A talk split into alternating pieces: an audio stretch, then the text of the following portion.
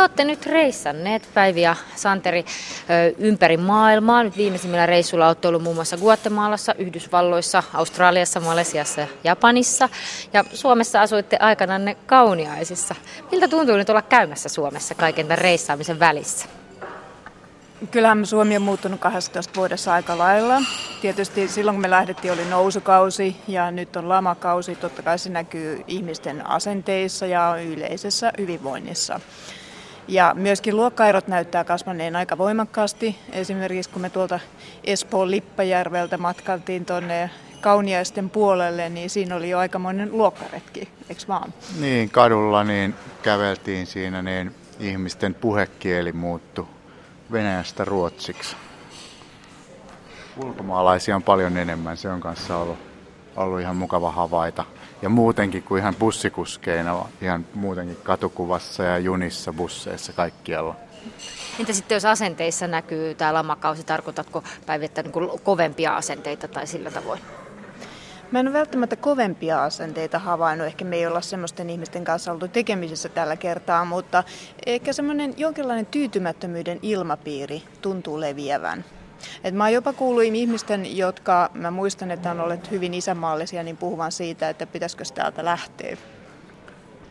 Niin, harkitaan, että mitäs jos muuttaisikin Viroon tai jotain tämmöisiä aikaisemmin aika radikaaleja ajatuksia. No, te olette itse tehnyt tällaisen ehkä monen mielestä radikaalinkin ratkaisun aikoinaan jo kaksitoista vuotta sitten ja lähteneet kiertämään maailmaa. Ei ole kuitenkaan liian paha koti-ikävä selvästi iskenyt, koska nyt niin kun olette jälleen reissannut ja on syntynyt myös kirja. No täällähän me ollaan taas takaisin neljättä kertaa jo. Että. Joo, siinä aina nämä syksyn säät muistuttaa siitä, että jossakin vaiheessa on aina hyvä jatkaa matkaa. Se on vähän niin kuin muuttolinnut, että siinä vaiheessa, kun alkaa varpaita paleltaa, niin pitää vähän miettiä etelämmäksi menoa. Tällä reissulla olette kiinnittänyt erityistä huomiota siihen, miten eriarvoisuus näkyy maailmassa. Ja esimerkiksi näissä paikoissa, missä te kävitte. Sehän pahimmillaan tietysti konkretisoituu sellaisiin asioihin kuin vaikka muureihin eri ihmisryhmien ja ihmisten välille. Missä oli tällä reissulla korkeimmat muurit? No Guatemalassa on aikamoiset elintasoerot ihmisten välillä. Että siellä on todella ökyrikkaita ja sitten on niitä köyhiä, joilla ei slummeissa ei oikeastaan mitään. Ei ole kenkiä, ei ole puhdasta juomavettä, päivittäinen ruoansaanti on jo haaste. Et siellä sen tajuaa jotenkin, että miten, miten tota noin, niin järkyttävä se tilanne voi olla. Ja siellä maassa ei todellakaan ollut mitenkään lunkitunnelmaa, että koska köyhiä pelättiin. Totta kai heidän täytyy jotenkin saada rahaa ja ruokaa, niin tota, siellä on aseita joka paikassa. Ihan jopa leipomoitteen ja huoltoasemien edessä on vartijoita, aseistettuja vartijoita. Niin, ei, ei pelkästään pankkien, niin kuin pankkien edessä useimmissa maissa on aseistettuja vartijoita, mutta siis leipomot ja huoltoasemat ja ihan tämmöiset pikkukaupat ja kioskit, niin niissäkin oli aseistetut vartijat edessä. Ja, ja sitten jos on vähänkään varakkaampia ihmisiä, niin he todella niin kuin konkreettisesti rakentaa korkeat muurit ympärilleen. Siellä päällä on sitten NATO-piikkilankaa ja on lasin murskaa, että sinne ei päästä ja vartija seisoo ja tiukkaa ovella, että millä asialla sitä ollaan ja ollaanko vieraskirjalla ja päästetäänkö sisään vai ei. No on kyllä aika hurjaa semmoisia eriarvostumisen konkretisoitumia tietenkin, tällaiset niin kuin paikat ja tällaiset muurit ja se, että ihmisten pitää niin kuin suojata omaisuutensa ja itsensä niin kaikella tällä, kaikella tällä. Se ei varmaan teille enää tule yllätyksenä, koska olette kiertänyt aika paljon, vai tuleeko? Isompana yllätyksenä oli se, että me oltiin tässä lauantaina kauniina syyspäivänä niin kävelemässä Kauniaisissa ja muistelemassa vähän vanhoja aikoja, kun sieltä lähdettiin reissuun, niin tota, siellähän näiden hienojen talojen edessä ei ole minkäänlaisia aitoja ja muureja. Niin siinä on semmoinen näkymätön muuri siinä ympärillä, että siinä vaiheessa kun kävelee Espoosta Kauniaisten puolelle, niin yhtäkkiä siellä ei olekaan kauheata määrää lehtiä maassa ja roskia ja muuta, vaan se, että talojen nämä julkisivut muuttuu semmoisesta normaalista tämmöiseen ökyilyyn ja tämmöinen näkymätön muuri ennemminkin kuin semmoisia ylittämättömiä fyysisiä betonimuureja. Siellä astuu vähän sinne steriiliyskuvaan, että mä huomasin, että joitakin roskiksia oli esimerkiksi naamioitu sillä lailla, että semmoisia vuolukiviaitoja oli tehty ympärille, kun taas Espoon puolella ne oli siinä ihan näkyisessä ne vihreät tönikät. Niin, se on sama juttu Amerikassa, niin me oltiin koiravahteina Cincinnatissa ja siinä vaiheessa, kun omistaja oli lähdössä reissuun ja me oltiin jäämässä taloon koiran kanssa ja saatiin ohjeita, niin se suurin huoli oli, että kun me viedään se roskis tien varteen tyhjennettäväksi kaksi kertaa viikossa, niin meidän täytyy tuoda se sitten takaisin seinän viereen ja peittää se, ettei kukaan vaan näe sitä roskista. Että se on niinku tämmöinen tabu. Niin kuin myös eriarvoisuus, niin kuin kirjoitattekin, että se on jollain tapaa ja tämmöinen luokka. Millä tavoin se on tabu? No se on tabu siinä mielessä, että rikkaille voi tulla huono omatunto, jos näkyy, että heillä onkin enemmän kuin muilla ja mahdollisesti tulee sellaisia ajatuksia, että ovatko he riistäneet tämän omaisuuden, onko se oikein keinoin hankittu. Niin ja sitten on tullut semmoisia uusia kirosanoja, niin kuin leipäjono, jota ei saa sanoa. Eihän niitä ole olemassa. Niistähän tulee paha mieli, että jollakin ei ole leipää. Niin ja sitten siinä on tietysti se, että seitsemänkymmentä- ja kahdeksankymmentäluvulla esimerkiksi Suomessa niin hyvin voimakkaasti toitotettiin sitä, että täällä kaikilla on niin kuin samanlaiset mahdollisuudet. Sama peruskoulu käydään, sama terveydenhuolto on kaikilla, että ei meillä ole epätasa-arvoa. Mutta nyt kun sitä on alkanut tulla, niin tota, se on aika vaikea tilanne, kun se tapu alkaa pikkuhiljaa rikkoutua. Ihmiset alkaa nähdä sen taakse, että hei, ei, ei se nyt ihan niin mennyt kuin meille sanottiin. Niin ja tämä luokkaistumiskeskustelu ja eriarvostuminen Suomessa, niin se kiteytyy hyvin pitkälle palkkaeroihin. Eli mitä joku saa palkkaa ja saako hän enemmän palkkaa kuin naapuri tai joku muu. Ja se on niin kuin kaikki kaikessa. Vaikka tässä luokkaistumisessa, niin siinä on kyse paljon paljon muusta. Palkat ja raha on hyvin hyvin pieni osa. Tarkoitatko kaikilla muulla tyyppisesti niin kuin niitä mahdollisuuksia, sosiaalista pääomaa, kulttuurista pääomaa, mitä ihmisillä voi olla, mitä kaikkea siihen kuuluu? Joo, nimenomaan näitä, että niin kuin se talous on ihmisen elämässä, se on monelle ehkä semmoinen välttämätön paha tai koetaan, että näin se on, mutta tiivistyykö se elämä lopulta siihen? Onko se sitä materiaa ja paljonko sä saat palkkaa? Mun mielestä tässä luokkakeskustelussa on menty hyvin väärille raiteille siinä, että puhutaan jatkuvasti vaan näistä tuloista ja kytätään verokalenteria. Se vaan lietsotaan kateutta ja unohdetaan, että oikeasti elämässä on pikkasen muitakin arvoja. Niin, mitäs näitä muita pääomia oli olemassa kuin tämä rahallinen pääoma? Sä oot näihin perehtynyt enemmän, Päivi. No nämä tuli tässä mainittua osittain, eli tuota, tätä sosiaalista pääomaa, mikä on tänä päivänä aika tärkeä, sosiaalinen verkostoituminen tuntee ihmisiä.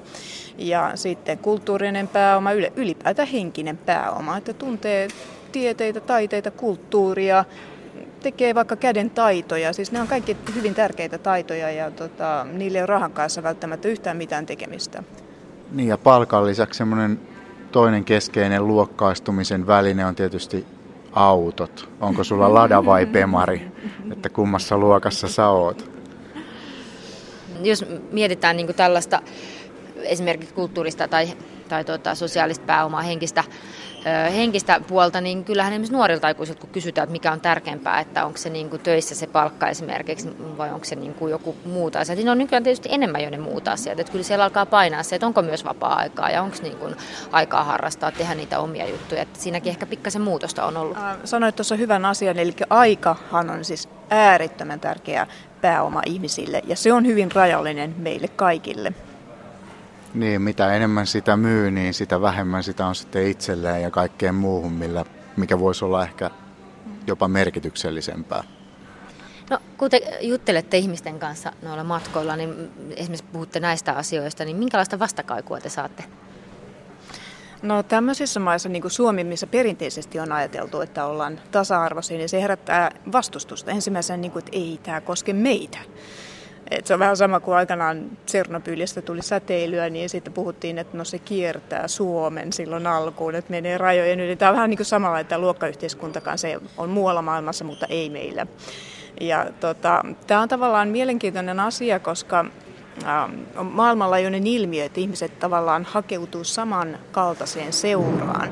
Tulee tämmöinen illuusio siitä, että on joku tavallinen suomalainen. Kaikki mieltä, että no mä oon nyt tämmöinen ihan tavallinen. Ja sitten kun jokainen kokee näin, niin tavallaan ne erot hämärtyy sieltä alla. Ja se on, se on hassua, että sitten samaan aikaan joku kaupan kassa ja, ja toimitusjohtaja molemmat kutsuu itseään ihan tavalliseksi.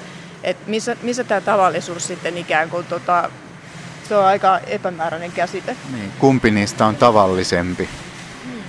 kuka sen määrittää. Ja sitähän usein, kun ihmisillä itseltä kysytään, niin ainakin Yhdysvalloissa aika monet, onko se valtaosa vastaa kuuluvaansa keskiluokkaan.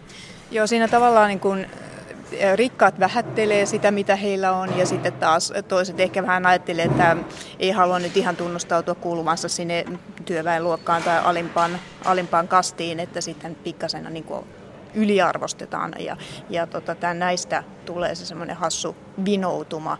Ja kansanedustajillehan tyypillistä sitten esimerkiksi se, että tota, kun heiltä kysytään, että tota, paljonko maitolitra maksaa, ja sitten kun he ei tiedäkään, sitten tulee näitä lapsuksia ja tavataan, no niin, eihän ne käy edes ruokakaupassa. No, nyt näissä maissa, missä kävitte, esimerkiksi Australiassa ja Yhdysvalloissa ja Guatemalassa, ja olette tavannut esimerkiksi menestyneen australialaisyrittäjän, amerikkalaisia reistelymoguleita ja guatemalalaisen lehtori, joka ehkä oli myös tämmöinen vähän niin kuin aktivisti. Minkälaisia ajatuksia heillä heräsi eriarvoisuudesta? No vallankin tietysti aktivisteilla on ihan selvä niin kuin näkemys siitä, että köyhiä pitäisi jotenkin heidän asemansa parantaa, mutta näkemykset siitä, että miten tämän tulisi tapahtua, niin on hyvinkin erilaisia.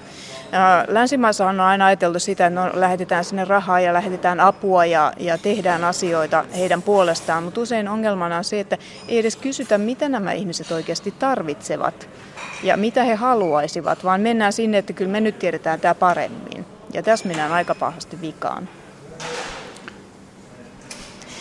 Mun tulee mieleen, muistatko Santeri, semmoista, ähm, kuultiin eräältä vapaaehtoistyöntekijältä siitä, että kun jossakin afrikkalaisessa kylässä oli rakennettu kaivoa, jotta naisten ei tarvitse kantaa sitä vettä pitkää matkaa.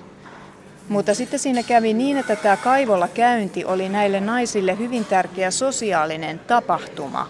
Ja sitten se, että siinä olikin se kaivo ja heidän ei tarvinnut mennä sinne, niin siinä semmoinen hyvin tärkeä niin kuin sitä yhteisöä koossa pitävä voima hävisi. Että tämmöisiä ihmeellisiä lapsuksia saattaa tulla sen takia, että kuvitellaan tietävämme paremmin. Niin, ja sehän on suoraan jo eriarvoinen asetelma, että me viisaat ja hienot valkoiset menemme sinne tyhmien ja köyhien mustien luokse Afrikkaan ja korjaamme heidän elämänsä, jotta he sitten voivat elää paremmin semmoista elämää, kun me tiedetään, että kaikkien pitäisi elää. Vaikka siinä itse asiassa samalla, niin siellä on semmoinen tilanne, että ne kuluttaa siellä vähemmän, ne saastuttaa siellä vähemmän, ja ne on todennäköisesti onnellisempia kuin me. Ja sitten me mennään sinne ja me pilataan se niiden kaikki hyvä, mitä siellä on, sillä että me tiedetään paremmin, miten heidän pitäisi tehdä. Sen verran tässä ehkä tätä kuitenkin voisin opponoida, että varmasti nykyään niin kuin ollaan ainakin jossain määrin eri tilanteessa kuin aikaisemmin, että varmasti näitä kehitysapu- ja muita systeemejä, kun suunnitellaan, niin lähdetään myös liikkeelle siitä, että se yhteisö voimaantuu sillä tavoin tai, tai pystyy niin kuin itse sit myöhemmin toimimaan niin tavallaan, että sit sieltä voidaan myös lähteä pois ja että mennään myös siinä mielessä niin kuin sen paikallisuuden ehdoilla, että ei, ei, lähet, ei lähettäisi nimenomaan just tähän, että viedään sinne mukavasti tietäen paremmin. Me ollaan nähty näitä huonoja esimerkkejä, valitettavasti me ei olla törmätty semmoisiin hyviin, mikä olisi jäänyt mieleen, niin sen takia ehkä tämä näkemys on niin negatiivinen. Mutta on tullut semmoinen olo kuitenkin, että aina on parempi antaa olla ja jättää ne ihmiset sillä tavalla, kun ne on, kuin että yrittää mennä ja auttaa, koska silloin kun tulee se auttamisen halu, niin silloin tulee useimmiten vahingoitettua enemmän. Tässä on, oli semmoinen hyvä esimerkki meidän ihan alkumatkasta. Me oltiin Brasiliassa, Fortalezassa, ja meilläkin oli syvä auttamisen halu ja nähtiin siellä köyhiä katulapsia ja istuttiin siellä kahvilassa ja seurattiin niitä lapsia, kun ne kerjäs, kerjäs rahaa ja pullaa ja muuta ja tupakkaa. Kun ne sai kerjättyä jotain, niin ne vei nurkan taakse tämän aikuiselle, joka siellä odotti, ja se sitten keräsi nämä kaikki kerjätyt, kerjätyt asiat ja mm, antoi lapsille niin liimaa muovipussissa palkaksi. Ja sitten nämä lapset imppasivat sitä liimaa ja jatkokerjäämistä liimapäissä, ja hyvä, hyvän tahtoiset turistit niin tuli näillä pullilla ja tupakoilla ja muulla, mitä lapsille lahjoitettiin, niin edistäneeksi tämmöistä liimankäyttöharrastusta. Ja siinä silmät avautui ja sen jälkeen tuli aika lailla kriittisempi suhtautuminen kaikkeen auttamiseen. Se on melkein parempi, kun kadulla näkee jonkun köyhän, joka on huonossa kunnossa ja mahdollisesti kuolemassa jossain, niin mennä istumaan hänen kanssaan ja olla siinä, kun että antaa rahaa tai yrittää jollain, jotenkin muuten puuttua, jos se tuntuu huonolta. Ja toinen, mitä siinä kannattaa tehdä, niin on miettiä, että minkä takia se tuntuu huonolta. Mun tapauksessa se tuntui huonolta sen takia, että mulla oli enemmän kuin hänellä. Nyt mulla ei ole enemmän kuin hänellä, niin ei tunnu enää huonolta. Mä en koe, koe niin kuin olevani enää, enää semmoisessa niin tilanteessa, että mä oon tavallaan vastuussa siitä. Tai koska mulla on paremmin, niin se on osittain mun syy. Tietysti järjestelmäthän ne usein on, mihin pyritäänkin varmaan vaikuttamaan, että, että tämä varmaan niin Suomessakin monista tällä hetkellä miettii, koska meilläkin on kerjäläisiä eri tavalla kuin ennen ja sitten nyt viime aikoina just ihan keskusteltu siitä, osa puolueista haluaisi jopa kieltää kerjäämisen kokonaan ja näin, että, että moni on varmasti tullut siihen tilanteeseen, jossa sitten miettii näitä juttuja, että miten tätä henkilöä voisi auttaa ja välttämättä se sitten se yksittäinen öö, kolikko tai, tai muu asia ei välttämättä ole se ratkaisu siihen asiaan.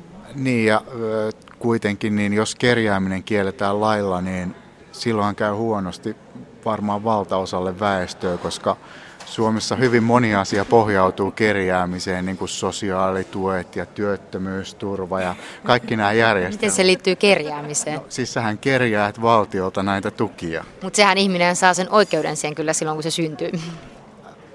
Mä, mä oon tosta eri mieltä. Mä näen sen ihan, ihan, ihan tavallisena kerjäämisenä, että sä menet toimiston luukulle ja yrität saada sieltä rahaa. Tämä on ehkä vähän samaa teemaa vielä, mutta tuossa kun sanoitkin vähän siitä, että mikä se tunne on ja ne, ne ajatukset siitä, että jos vaikka joku kerjää, että sitten kun vaikka menee tämmöiseen paikkaan kuin luksusristeilijälle, missä se näkyy hyvin konkreettisesti, että on hyvin vauraita ihmisiä ja sitten, äh, sitten samaan aikaan esimerkiksi sellaisia äh, työntekijöitä, joille sitten maksetaan aika pientä palkkaa, niin mikä se päällimmäinen ajatus tai tunne niissä tilanteissa teillä oli sitten, kun siellä paivalla olitte? Joo, se on aika ristiriitainen. Se just, että tietää, että itsellään nyt on kuitenkin mahdollisuus osallistua tämmöiseen, tämmöiseen risteilyyn ja, ja tietää toisille niistä ulkomaista työntekijöistä. Se on kuitenkin plussaa, vaikka he saa vähän palkkaa, he saa siitä kieli, kielitaitoa ja kokemusta, mutta ei siinä voi välttyä siltä, että, niinku, että rupeaa miettimään, että hetkinen, mäkin voisin olla tuossa asemassa, että mä siivoon täällä näitä vessoja ja, ja tota korjaan, korjaan näitä lautasia, joissa on itse asiassa kolme neljäsosaa vielä niin kuin ruokaa jäljellä ja heitän sitä ruokaa menemään, että se on järkyttävää. Niin, varsinkin jos sitä vertaa siihen, että sitten mun kotimaassa on ihmisiä, miljoonia ihmisiä, jotka samaan aikaan kuolee nälkään ja sitten heitetään, heitetään ruokaa roskiin käsittämättömät määrät. Mutta siis enemmän nämä tunteet oli kyllä näitä laivojen työntekijöitä kohtaan kuin sitten näitä ökyrikkaita muita risteilijöitä, siis ei, ei meitä vaan niitä muita, niitä hienoja ihmisiä, jotka oli siellä laivalla ja enemmän se niin kuin kohdistui näihin työntekijöihin kyllä. Minkälainen kokemus teillä oli mennä tämmöiselle risteilylle? No me kuultiin meidän nomadiystäviltä, että on olemassa tämmöisiä niin sanottuja relocation cruiseja, eli mikähän se on suomeksi tämmöinen.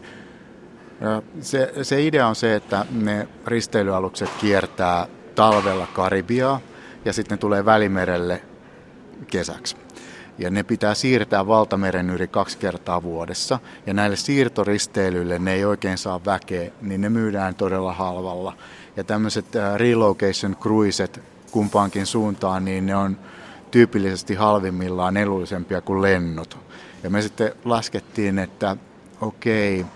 Jos me saadaan risteily edullisemmin kuin lentoja, siihen sisältyy kaksi viikkoa ää, hienossa hytissä ja kaikki ruuat mukana, niin mikä ettei kokeillaan. Mutta sitten me kyllä jälkeenpäin kuultiin, että nämä hienoimmat ja isoimmat risteilijät niin kuluttaa suurin piirtein saman verran, tai siis saastuttaa saman verran kuin miljoonaa autoa, joka sitten vähän on lannistanut tätä risteilyintoa nykyisellään, että sitä se... Se ei, ole, se ei ollut ihan hyvä tieto kuulla näiden tulevien risteilyjen kannalta. Siellä ei taida sitten olla niin paljon sellaisia, sanotaan ihmisiä, vaikka teettä nomadielämäntapaa viettäviä, vaan enemmän lähinnä sitten ilmeisesti kuitenkin sitten esimerkiksi vauraita amerikkalaisia. Suurin, joo. Eläkeläisiä pääsääntöisesti, että mä luulen, että meidän ohella muita resupekkoja, niin ei juurikaan näkynyt siellä. Me herätettiin aikamoista huomiota siellä. Toisaalta ihan siis positiivisessa mielessä yleensä, että ihmiset halusivat tulla juttelemaan, että miten me oltiin nuorempia ja me oltiin tosiaan vähän kehnommissa vaatteissa ja meillä ei ollut kaikkia smokkeja ja muita mukana, mitä siellä nyt sitten näissä hienoissa iltajuhlissa tarvitaan, niin tota, se oli ihan mielenkiintoista. Niin, me varmasti hämmennettiin siellä jonkin verran. Tuommoisella risteilijällä korostuu ehkä se, että on, on useamman luokan ihmisiä, siellä ihan konkreettisesti ollaan useammassa eri luokassa hyteissä. Mutta entä sitten sellaiset maat kuin vaikka Australia, mistä kirjoitattekin, että se toisaalta tuntuu omalla tavallaan tasa-arvoiselta. Ehkä sitä kuitenkin on joitain asioita, jotka ei ole, mutta mitkä on niitä tasa-arvoa rakentavia tekijöitä, kun, mitä te havainnoitte, kun siellä kävitte? Tasa-arvoa rakentavia tekijöitä. Helpompi sanoa niitä, että mikä rakentaa luokkayhteiskuntaa itse asiassa. Eli kaikki, se, kaikki ihan arkiset valinnat siitä, että miten sä pukeudut, millä autolla sä ajat vai käytät sä polkupyörää ja ketkä on sun kavereita, mitä sä teet työksesi, siis ihan kaikki valinnat. Sä, haluat, sä kerrot siinä samalla, että kehen sä haluat samaistua ja kestä sä toisaalta haluat erottautua. Että mitä niitä yhdistäviä tekijöitä sitten olisi? Mä nä- Nä, nämä samat asiat yhdistää myöskin. Mm-hmm. Osa on, väestöstä, niin. Mutta sitten ne luo samalla koko ajan eroja, että tämä on vähän sellainen vastinpari, että ei niitä oikein voi erottaa toisistaan. Sitten toisaalta tämä tasapäistymisvaatimus tai tasapäistymis niin kuin sellainen kokemus ehkä, missä sitten niin kuin tämäkin yrittäjä, jonka tapasitte, niin sitten ihmiset siellä ei haluu ehkä sellaista, että leuhkitaan tai näin, mikä on aika, ehkä silleen voi tulla yllätyksiä, jos ajatellaan verrattuna kuitenkin sit vaikka johonkin niin kuin Yhdysvaltoihin tai vaikka Britteihinkin, että kyllä siellä ehkä sitten ihmiset kuitenkin näyttää. Joo, erityisesti Yhdysvaltoihin verrattuna sen takia, että siellähän motivoidaan nimenomaan sillä, että on se pieni joukko superrikkaita, ja tässä on niin kuin malli siihen, että tänne kaikkien tulee pyrkiä, sehän on amerikkalaisen unelman perusidea, eli kuka tahansa voi mistä tahansa asemasta ponnistaa rikkauteen, menestykseen, kuuluisuuteen. Ja tällähän Amerikka on porskuttanut tähän asti. Nyt sen unelman aika alkaa olla pikkasen ohi. Niin, siihen vähemmän ja vähemmän ihmiset enää uskoo siihen, että, että se on saavutettavissa ja se vähän murentaa sitten näitä rakenteita. Mutta onhan Suomessakin itse asiassa. Itse asiassa tämä on mielenkiintoinen juttu, mutta siis, koska se menestyminen on aina niin kuin yhdistetty sinne Yhdysvaltoihin, mutta tutkimusten valossa niin sun on Suomessa helpompi saavuttaa amerikkalainen unelma kuin siellä Yhdysvalloissa. Niin, se on niin kuin, vähän niin kuin voittaisi lotossa. Ja varmaan siis, kun katsoo nyt tällä hetkellä Yhdysvaltojen politiikkaa, niin kyllähän se alkaa siellä siinä mielessä näkyä, että siellä on paljon protestiääniä sitten, että ihmiset ehkä tajuaa sen, että tosin ne protestiäänet sitten, mihin ne menee, niin se on aina toinen keskustelu, mutta että ihmiset ehkä näkee sen, että, ei, että se ei mennytkään nyt ihan näin, että kaikille kaikki on mahdollista, kun, kun se ei, ja kaikki ei lähde niin kuin samalta viivalta, vaan osalla on paljon, paljon miinusta alla ja osalla sitten plussaa tietysti. Niin, ja se on aika lailla erilainen maa pinnan alta kuin pinnan päältä. Se, mitä me nähdään Hollywoodista ja telkkarista, niin aika harvoin siellä näkee sitä normaalia yhdysvaltalaista todellisuutta, että siellä nukkuu ihmisiä puiston penkeillä ja porukka on niin lihavaa, että hyvä, että hengissä pysyy. Ja kaikki tämä niin kuin normaali jokapäiväinen arki, mitä se maa on täynnä, mutta se ei vaan näy tänne ulkopuolelle. No, se on asia, mikä nyt ei sovi näihin kuulotettuihin ja kiillotettuihin Hollywood-kuviin. Mutta se on jännä, ihan siellä tarvi, me oltiin siellä kissavahteina Seattlen kaupungissa ja asuttiin ihan kaupungin ydinkeskustassa. Se katu, millä me asuttiin, oli ihan hienoa aluetta. Ja siitä kun meni korttelin eteenpäin, niin siellä oli jo sitten narkkareita ja, ja tota, känniläisiä ja kodittomia ja, ja näin poispäin. Että erot on ihan valtavat ja niiltä ei voi... Sielläkään ei voi niinku sulkea silmiään, paitsi jos sä asut jossakin aidatussa, aidatussa tota muurilassa, missä sulla on vartijat, että väärä aines ei pääse sisään. Niin, ja nyt siellä oli erityisesti sitten, siellä oli nämä lainakriisit, vai mikä siellä oli silloin pari vuotta sitten, ja siellä oli valtava määrä ihmisiä menettänyt asuntonsa ja sen kautta kadulla. Siellä oli kokonaisia kaupunkeja autioitunut. Detroit oli huonossa kunnossa, Chicagokin oli aika heikossa hapessa ja sen takia, että tilanteet oli muuttunut ja ta- taloudelliset tilanteet ja ihmisillä meni huonommin ja pankit oli pakko lunastanut asuntoja. Mutta toisaalta Yhdysvalloissa se on kuitenkin asumisen kannalta oli helpompi se systeemi siinä mielessä, että siellä kun saatat asuntolainan, niin se on asuntokohtainen, se ei ole henkilökohtainen. Eli jos sä et halua maksaa sitä, tai sä et halua niin kuin enää olla siinä, niin sä voit kävellä ulos ja pankki ottaa sen asunnon, mutta sulle ei jää siitä mitään takuita tai vastuita tai muuta itsellesi. Eli se on asuntokohtainen, se helpottaa tavallaan tilannetta. Suomessahan niin, jos käy huonosti ja asunto menee, niin sulla on silti ne velat vielä niskassa ja ne seuraa sua kymmenen viisitoista vuotta, mihin tahansa sä menetkin, että sä et pääse enää irti niistä. Mm.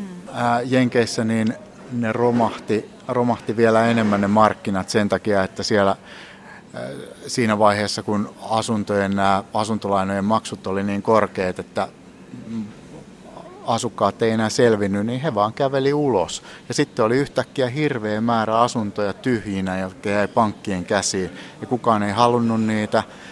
Ja sitten siellä on semmoinen ilmiö, että kun johonkin varakkaampaan, varakkaammalle alueelle tai kortteliin sattuu muuttaa joku köyhä tai tämmöinen niin kuin epäsosiaalisempi perhe, niin siitä ympäriltä asuntojen hinnat romahtaa ja ihmiset muuttaa pois ja sulla on tyhjä kortteli siinä yhtäkkiä käsissä ja kohta on kaksi korttelia ja kolme ja se niin kuin tavallaan leviää sitten se ilmiö.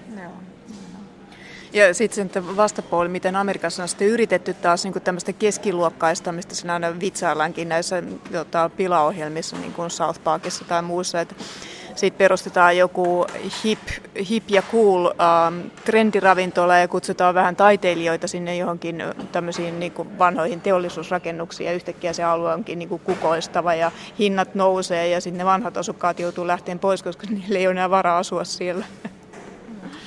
Näinhän se käy niin kuin monesti ja sitten siitäkin tulee tietylle väestön osalle sitten aika vaikea se, muodostuu aika vaikeaksi se tilanne. Mä haluaisin vielä kysyä, että kun te olette noin kauan jo reissannut, tuntuuko teistä siltä, että tämä on ehkä se tapa, jolla te haluatte jatkossakin elää, että kul- haluatte kulkea ympäriinsä vai tuleekohan se jossain vaiheessa saturaatiopiste? Viimeksi semmoinen saturaatiopiste tuli tämän vuoden alussa päiviä, alkoi väsyttää matkustaminen ja me jämähdettiin Malesian puoleksi vuodeksi lepäämään laakereilla, mikä nyt ei tietenkään tarkoita sitä, että me oltaisiin hetkeäkään levätty laakereilla. Päivi puski tieteellisiä artikkeleita ja kirjoitti kirjaa ja muuta neljätoista kuusitoista tuntia päivässä, mutta ajatuksena se, että silloin me ei matkusteltu ja reissattu puoleen vuoteen, niin se oli semmoista lepoa. Joo, semmoisia suvantokohtia aina välillä tarvii, koska tota, se jatkuva paikasta toiseen siirtyminen on rankkaa ihan henkisesti ja fyysisesti sekä että. Mutta tähän mennessä meillä on vielä aina tullut jossakin vaiheessa se, että nyt rupeaa taas polttelemaan vähän maajalkojalla, että tämä kaikki on nyt niin tuttua tässä ympärillä ja kaikki hienot kävelyreitit on tästä jo niin kuin skautattu ja muuta, että nyt voisi olla jotain uutta ja sitten me ollaan nostettu kytkintä. Mutta mistä sitä tietää? Ehkä jossakin vaiheessa tuntuu siltä, että no nyt ei, ei kerta kaikkiaan mihinkään, mutta sitten me etsitään vaan joku mukava paikka ja ollaan siellä. Niin, että sä, sä väsähdät niin totaalisesti, että sä oot sitä mieltä, että nyt sä et enää halua matkustaa, että nyt lähdetään Kauniaisiin. Se ei vissiin taida olla ihan vielä se suunnitelma ainakaan hetkeen. Onko teillä, teillä on sitten, Päivi ja Santeri Kannisto, teillä on sillä tavalla, että teillä on aika hyvässä balanssissa teidän elämässä sitten tämä matkustaminen ja myös se aika ja sitten ehkä myös sitten siinä ohessa työnteko tai kirjoittaminen esimerkiksi? Joo, kyllä me ollaan oltu tyytyväisiä. Joskus ne ollaan vähän silleen ääri-ihmisiä kai, että joskus se aina painottuu jonkun puolelle vähän enemmän ja sitten jos tarvii, että niinku hakee taas uudestaan sitä tasapainoa, mutta tota, ollaan tyytyväisiä. Niin. Siinä vaiheessa aina kun mopo keulii metsään, niin sitten täytyy vähän muuttaa suuntaa ja koittaa, että mikä se olisi se seuraava aihe, mistä saisi mopon keulimaan metsään. Mistä esimerkiksi voi mopo keulia metsään? No siellä Malesiassa niin me, meillä oli, vuokrattiin huone semmoista kondosta ja siellä taloyhtiöllä oli uima-allas ja Päivi sitten urheiluharrastuksessaan kävi siellä uimassa joka päivä alkuun puoli tuntia, neljäkymmentäviisi minuuttia, sitten se tahti kiihtyi, mitä lähemmäksi tuli, että kohta menee uimaalla, sitten nyt on pakko käyttää sitä loppuun asti ja lopulta ehkä puolitoista tuntia, kaksi tuntia päivässä, kunnes sitten jalasta meni hermo niin pahasti rikki, että nyt siitä on sitten kärsitty kaksi kuukautta tästä tämän, tämänkertaisesta mopon metsään keulimisesta. Eli joskus joku harrastus voi lähteä todella niin kuin Melkein, mopo, melkein kuin mopo käsistä. Joo, Ja näitä harrastuksiahan on tieteelliset artikkelit, no, kirjojen kirjoittamiset. Puhut vaan omasta puolesta. Kaikki tämmöinen. Mullahan semmoinen on tietokonepelit ja sehän on aina niin kuin lähtenyt käsistä ihan pysyvästi. Että mä olen ihan täys addikti. Eli jotkut asiat seuraa mihin tahansa meneekin. Mm. Onko koskaan semmoinen olo, että jostain asioista on joutunut luopumaan? Ehkä fyysisesti on luopunut puhelimesta tai näin, mutta onko koskaan sellaisia jotain asioita, joita kaipaa siitä ikään kuin edellisestä elämästä? Me ei varsinaisesti luovuttu puhelimesta, vaan meidät autettiin tähän puhelimattomaan elämään sillä, että me unohdettiin se Balilla Indonesiassa yöpöydälle. Ja sitten kun me päästiin lentokentälle ja huomattiin, että meidän luuri on hukassa ja soitettiin hotelliin, niin ne vaan totesi, että ei, te ette ole koskaan ollutkaan täällä meidän hotellissa. Ja tällä tavalla niin meidät autettiin tähän puhelimettomaan elämään ja vapauteen sen suhteen, mutta onko, onko jotain muita? Ähm, mun mielestä nämä elämän paradoksit on sillä lailla jänniä, että tämä vanha kuulu sanonta, että saat sen, mistä luovut. Ja tai sen voisi tässä tapauksessa ehkä vielä sanoa siinä muodossa, että silloin kun luopuu, niin saa aina jotain paljon enemmän. Et en mä koe, että me oltaisiin luovuttu mistään. Ihmiset aina näkee sen siinä, että kun kotonsa lähtee, niin kuin, että sehän on ihan hirveä uhraus. Mutta tota, tietenkin se, mitä me kaivataan toisinaan maailmalla ollessa, niin on se, että olisi lähempänä perhettä, sukulaisia ja ystäviä. Mutta toisaalta maailma on onneksi niin pieni, että missä tahansa onkin, niin aina on matkaa alle kaksikymmentätuhatta kilometriä Suomeen, jos haluaa tulla tapaamaan. Ja seuraavaksi matka jatkuu Venäjälle.